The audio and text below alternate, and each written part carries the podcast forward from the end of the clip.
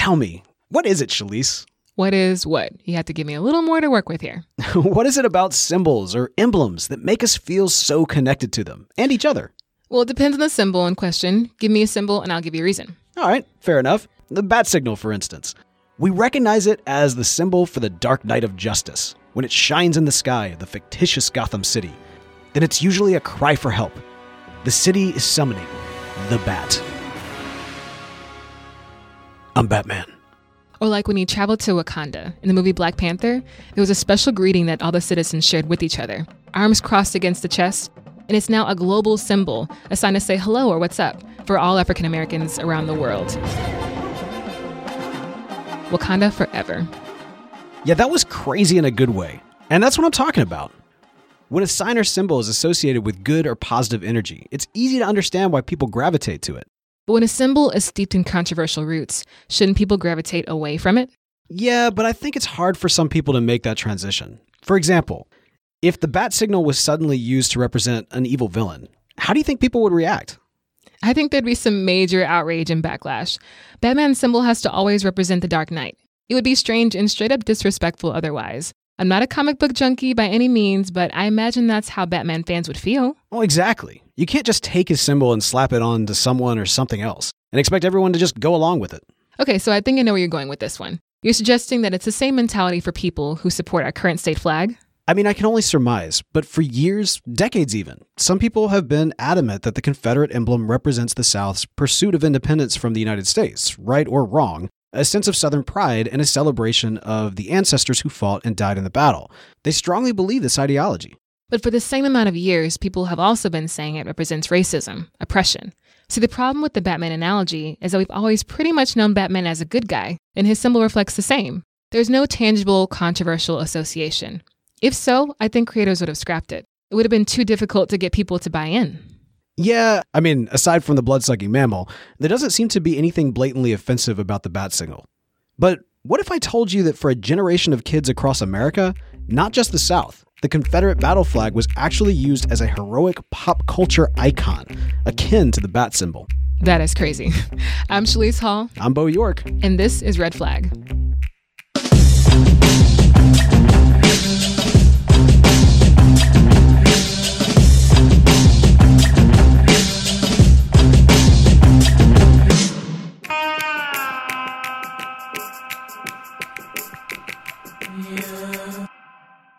So, who can help us sift through our current infatuation with symbols? I think I found the perfect person who has some pretty unique experience with people who are fans of symbols.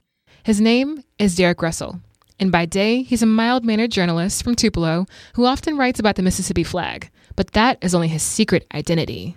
Oh, yes, I know Derek. By night, he became something of a podcasting legend, creating after show podcasts long before the medium exploded in popularity. He's established fan communities through podcasting on television series such as NBC's Heroes, Terminator The Sarah Connor Chronicles, and Smallville. So he's pretty acclimated as to why people become fans of certain emblems. And I also learned he was really cool with John Schneider, who played Jonathan Kent on Smallville. Schneider also starred in The Dukes of Hazzard, which was a little before my time, to be honest. Ah, yeah, Dukes of Hazzard. Yeah, yeah, yeah. They had a car, the General Lee.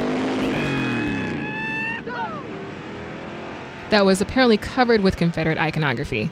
I mean, if you're going to name a vehicle after the Robert E. Lee, then you may as well go all out. But that's just it. Kids probably never connected the General Lee with the Civil War, slavery, racial trauma, or even heritage. That was beyond their years. They just loved the show. And Derek really gives some insight into how television shows serve as a conduit for our love of certain motifs. I think monograms or, or emblems are a hallmark of fandom. I think I've read somewhere uh, several years ago that the most iconic symbols, recognized symbols, and all over the world, whether you speak English or speak some other language, is the Christian cross, Elvis Presley's face, and the taking care of business, his taking care of business lightning bolt logo, and the Superman shield. So obviously, icons like that, motifs, insignias, whatever you want to call them are integral to what people can identify with. that that's why a logo is so important to brands. Uh, you you flock to it. You know that's why Pepsi has kept the same kind of logo for over the years. It's the reason we identify with the golden arches. It's the reason why the the Ghostbusters logo goes from 1984 to its most recent film. There's so many different seals that people can attribute to something they identify with. And I, I, think that that's true in any medium, not just pop culture, but also from a presidential seal to a state seal. Um, it, it, becomes a very, it, it, triggers something in your mind when you see uh, this that it almost becomes an allegory for you when you enjoy those things, when you, you recognize uh, a Superman shield but what is it about a movie or television series that really connects with an audience? I think whether it's 2018 or 1966, television shows take you out of whatever's happening in your own life. They're an escape. I think that's why people really engross themselves in the medium so much is that they identify with characters, they don't identify with them, but think that it's a huge part of has been a huge part of our lives since the invention of the television. And when scripted programming started coming out, I mean, that's why, you know, MASH had the highest series finale of all time for its time. That's why so many people watched I Love Lucy when it came on. That's why, you know, Little Ricky's birth was garnered such huge numbers and ratings. Ricky, this is it. This is, this is it. This is it. And you know even non-scripted it's why people still watch survivor or the bachelor. Uh, people like to be entertained and whether or not what they're watching is entertaining uh, they find some sort of commitment to it. It's it's a fascinating phenomenon how people trend with television specifically uh, scripted television when people when actors are playing characters uh, that don't exist. That's that's not a real thing, but it's it's kind of this just special little time where you get to visit this other world or this other place and forget about you for a little while. I imagine that's how kids and people in general felt watching The Dukes of Hazzard, right? Yeah, I mean, like, you know, it was about a family living in Hazzard County, Georgia. Just a good old boy, never meaning no harm. Bo, Luke, Daisy Duke, they were cousins, and they were always fighting with the town sheriff and his incompetent deputies. And the theme of the show was like these good old boy outlaws fighting against a corrupt judicial system or government that was always trying to lock them up. But the Dukes always seemed to emerge victorious in the end. Someday the mountain might get them, but the law never will. So maybe I can kind of see this theme as us against them, right? The Duke boys representing the Confederate Army with their car, the General Lee, and they're fighting against this quote corrupt judicial system, which I would guess would be the Union Army back then, maybe. I need to check out some more YouTube videos because, according to Derek, that show was almost bigger than life. And the Hills Dukes of Hazzard shop is packed with lots of official Dukes clothes for kids. All genuine Dukes and fun to wear. And lots of Dukes toys, too. All the real thing. Dukes of Hazzard. Visit Hills I think Dukes of Hazzard transcended cultural phenomenon for its time. I think it's kind of remembered as being this brief snapshot of down home kind of hokiness. Uh, for its time, it really resonated with the people that watched it. I mean, there's still conventions, people still line up for these actors and for this show and still watch them religiously uh, for a series that I think ran seven seasons and had you know a few spin-off movies had a cartoon series had a big screen adaptation uh, a decade or so ago. They had it down to a formula of what the show was going to be and it didn't matter if you know i think in all honesty they could have done almost the same story recycled a script from season to season and people still would have eaten it up it sounds like the Duke boys were like the popular troublemakers in high school with a cool car. Yeah, let's get into this car, the General Lee. Derek explained that it was like the Superman symbol of the show. I imagine it could have easily been the bat signal too. The Dodge Charger, it was an orange.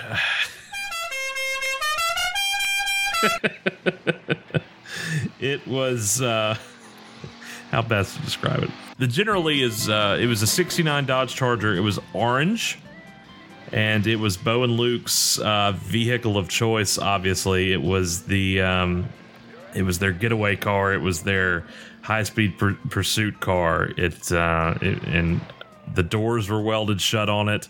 So you know you often would see Bo and Luke in their tight jeans sliding across the hood or, or climbing in through the windows to get get away. Being in the South, the car's name was referenced to uh, General Robert E. Lee, and it was just iconic. I mean, the the horn played Dixie, and uh, it had the Confederate flag on the roof, and had the O1.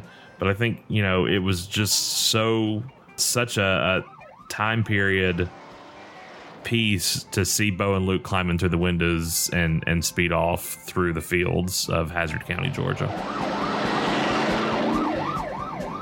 So, quick recap a car with a Confederate flag named General Lee and it played Dixie. I had to ask, what type of message did this send to viewers? I don't think the car ever was meant to be uh, uh, anything malicious. I think the car was always meant to be this jovial, happy thing in in the world of the show. I think you know when you saw Bo and Luke coming in the General Lee, you knew help was on the way. You knew something good was coming. You you knew it was it was going to be a good day when when Bo and Luke were coming. You know they weren't really sending out a message. The car was just called General Lee because he was the Confederate general from the South, and it was always kind of the South will rise again uh, in the Dukes of Hazzard. You know that they're always going to one up the bad guys, and they're always going to be one step ahead, and they're going to save the day. And that may be exactly how most saw it. The General Lee was just an awesome ride. But when you know history and you're living in Mississippi, where tensions are high regarding the flag, I can't help but wonder if there was just a complete lack of regard or just a general obliviousness back then. Bo, I think it was both. When you're dealing with an entertainment industry that is largely controlled by a white majority, I don't think how we feel is necessarily taken into consideration. I know adults who watched the show as kids and thought nothing about the Confederate images because it was just beyond their understanding back then. It was a fun show to watch. But now, as adults today who know and understand the history of the Civil War, they find the representation in the show was highly problematic. Which is an example of how sentiments towards Confederate iconography have evolved throughout the United States. And since many now have a different belief about it, I'm kind of curious is the same true for Dukes fans? I don't think the General Lee means anything different to a avid Dukes of Hazzard fan in 2018 than it did in 1979. Uh, I, I don't think that public outcry or public opinion has changed. The, court of public opinion has not changed the jury of the Dukes of Hazzard. I think people are still going to stand by it, still love it. They're still going to have a Confederate flag sticker on their own car or still have an 01 on their own car because of their love for that show. But I do know that when you love something so much, it's hard for anything to change it. And you have to be convinced of something to lose the affection. Um, that's why people stand by problematic figures in Hollywood. That's why people stand by problematic emblems. I, you know, I think that anything that you have a deep affiliation with and affection for strikes a chord in you so much that it's hard to let go of it or change your opinion on it. That's it, right there. Wait, what's it? Right where? What Derek said. Anything that a person has a deep connection with, affiliation, affection, it strikes a chord so deep that it's difficult to let it go or change your mind. And that's why I think we still have our current flag. And the Dukes of Hazzard, no matter how many loved it, cannot change what the flag represents for a lot of people. But it's really not about a car or a television show. The show wasn't trying to change people's minds about the Civil War. In a lot of ways, it confirmed what people still believe today that the South fought for something honorable. Exactly. In this case, art is imitating life. It's like a revisionist wrote the script.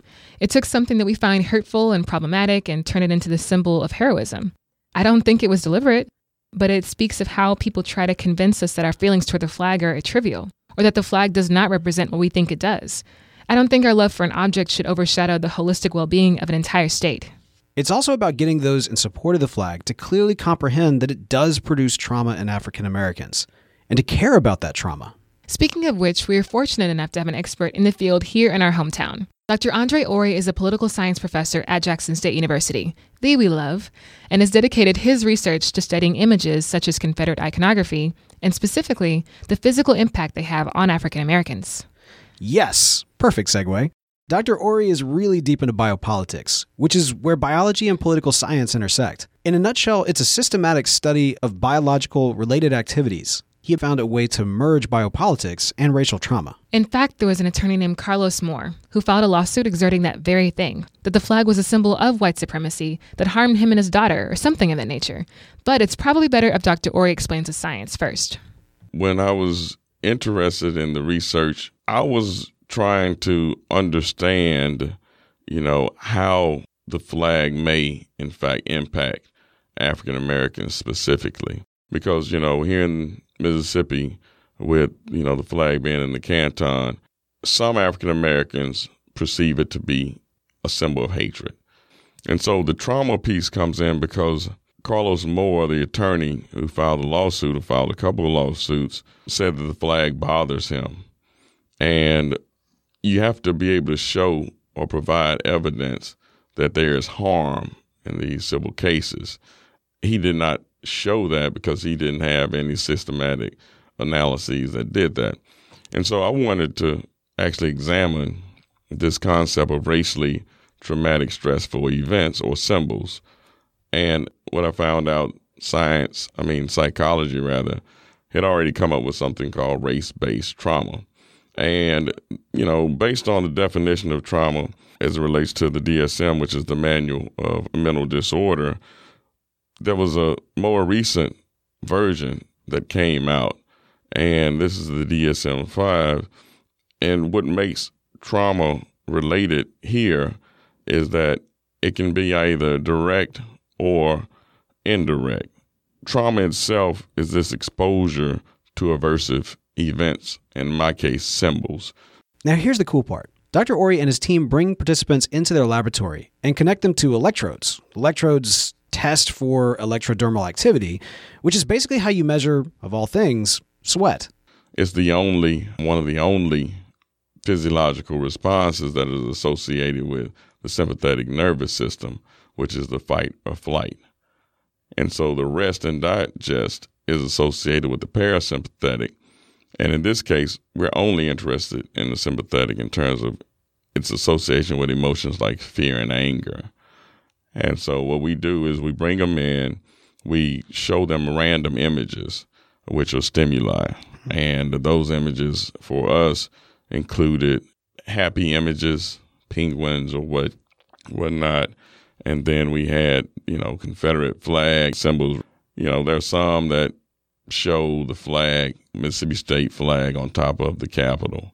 Um, there's some that have flags on T-shirts, and we see whether or not when someone actually witnesses those those symbols, whether or not there is this arousal, and that arousal is considered to be an emotional, and so it's how much they sweat beneath the you know beneath the surface. Clearly, it's not like profusely. That's how we actually test it. Hmm. Although in more recent weeks, we have begun to actually look at eye gazing.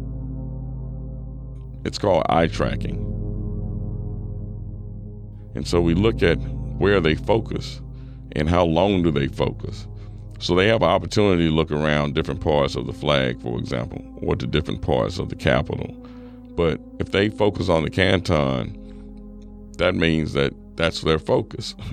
And so there's something called a heat map and it tracks how often and um, you know how much you actually focus in on that particular symbol.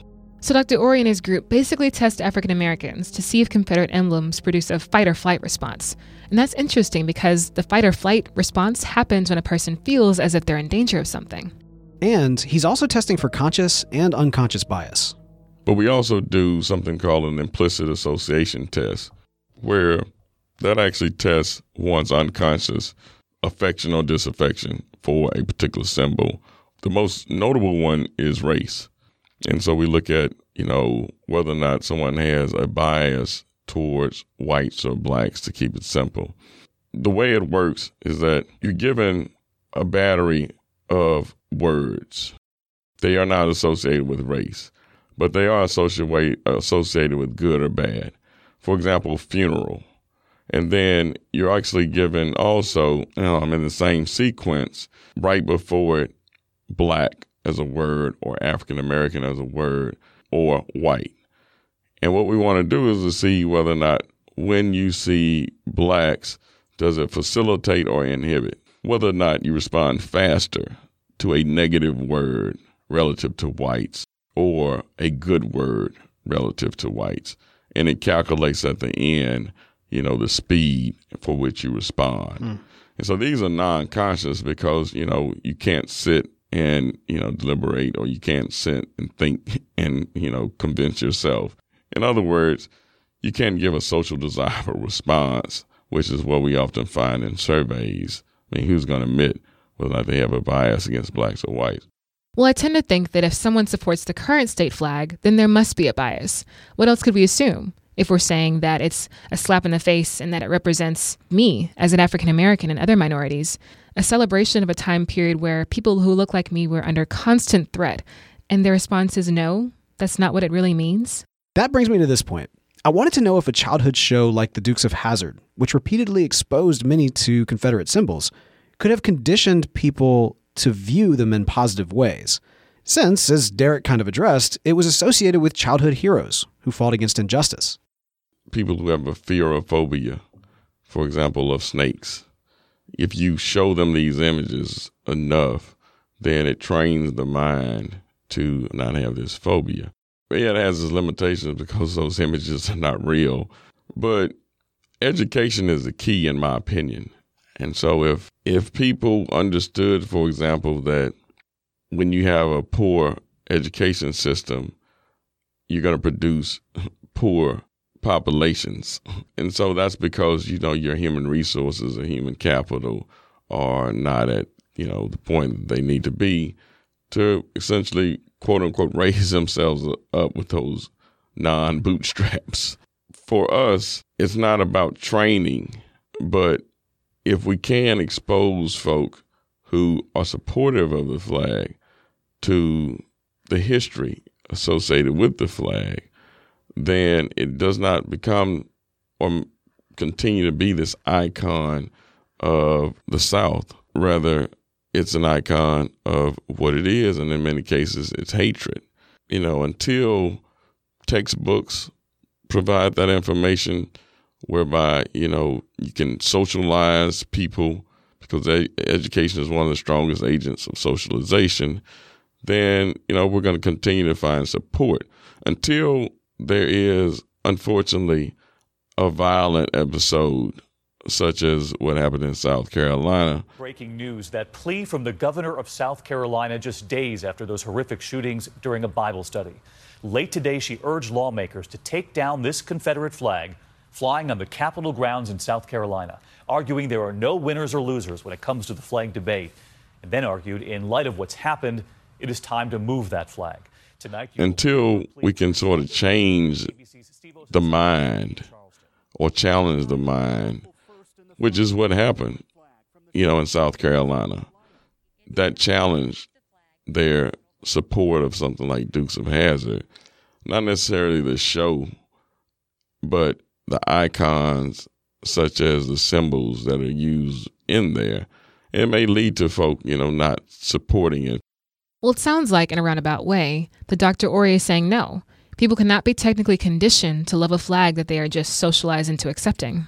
And the only way to combat this is through education and providing a factual history of our country, the flag, and its associations, whatever good, bad, or ugly they may be. Which is what we're attempting to do.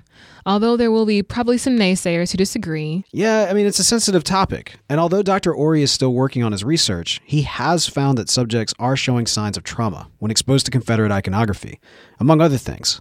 However, I'm not sure if that's enough to really make a difference. and I'm not sure if we'll ever see a day when the flag is universally seen as a symbol of good or evil. I find it interesting, though, that for someone like Derek, who has such a high appreciation for lore and artistry of heroes and villains, the flag is such a clear thorn of frustration, both personally and professionally. He and I discussed his attempts to enlighten or share his thoughts on the flag as a journalist, and his response is a snapshot of Mississippi's current state of affairs when it comes to changing the flag. I'm I'm met with much resistance when I write about the flag. I think that again, people feel so strongly about it that they feel the need to call me up and, and tell me I'm wrong or shout at me that I'm wrong or email me that I'm paragraphs on why I'm wrong. And that's fine. People can say I'm wrong all day long. I don't care about that. What I care about at the end of the day is the people that are affected by it in a negative sense don't have to see it flying over their heads anymore. And I'll continue to write about the flag. I, have received threats. I've for writing about it. To be scared of something like that is is to give in to the very hate that that flag represents. And I think it's fine to rally around a symbol. I think it, I don't think there's any issue with honoring something that you identify with, whether it's 01 on the side of an orange car or it's the bat signal in the sky or any kind of emblem that you that evokes some sort of emotion or feeling out of you. I don't think there's anything wrong with that. But I don't know a lot of people that other than the Joker or the Penguin that see the bat signal and feel hatred in their hearts and minds towards it. I don't see a lot of people see emblems and are reminded of how they're still maligned and hated today as a society and something that we should have been over as a community and humanity should have not swept under the rug and definitely not forgotten, but it definitely have moved on from decades ago. The fact that we're still having this argument on whether on who is a person, on and whether or not color of the skin judges more than content of character is beyond me. Welcome to Mississippi.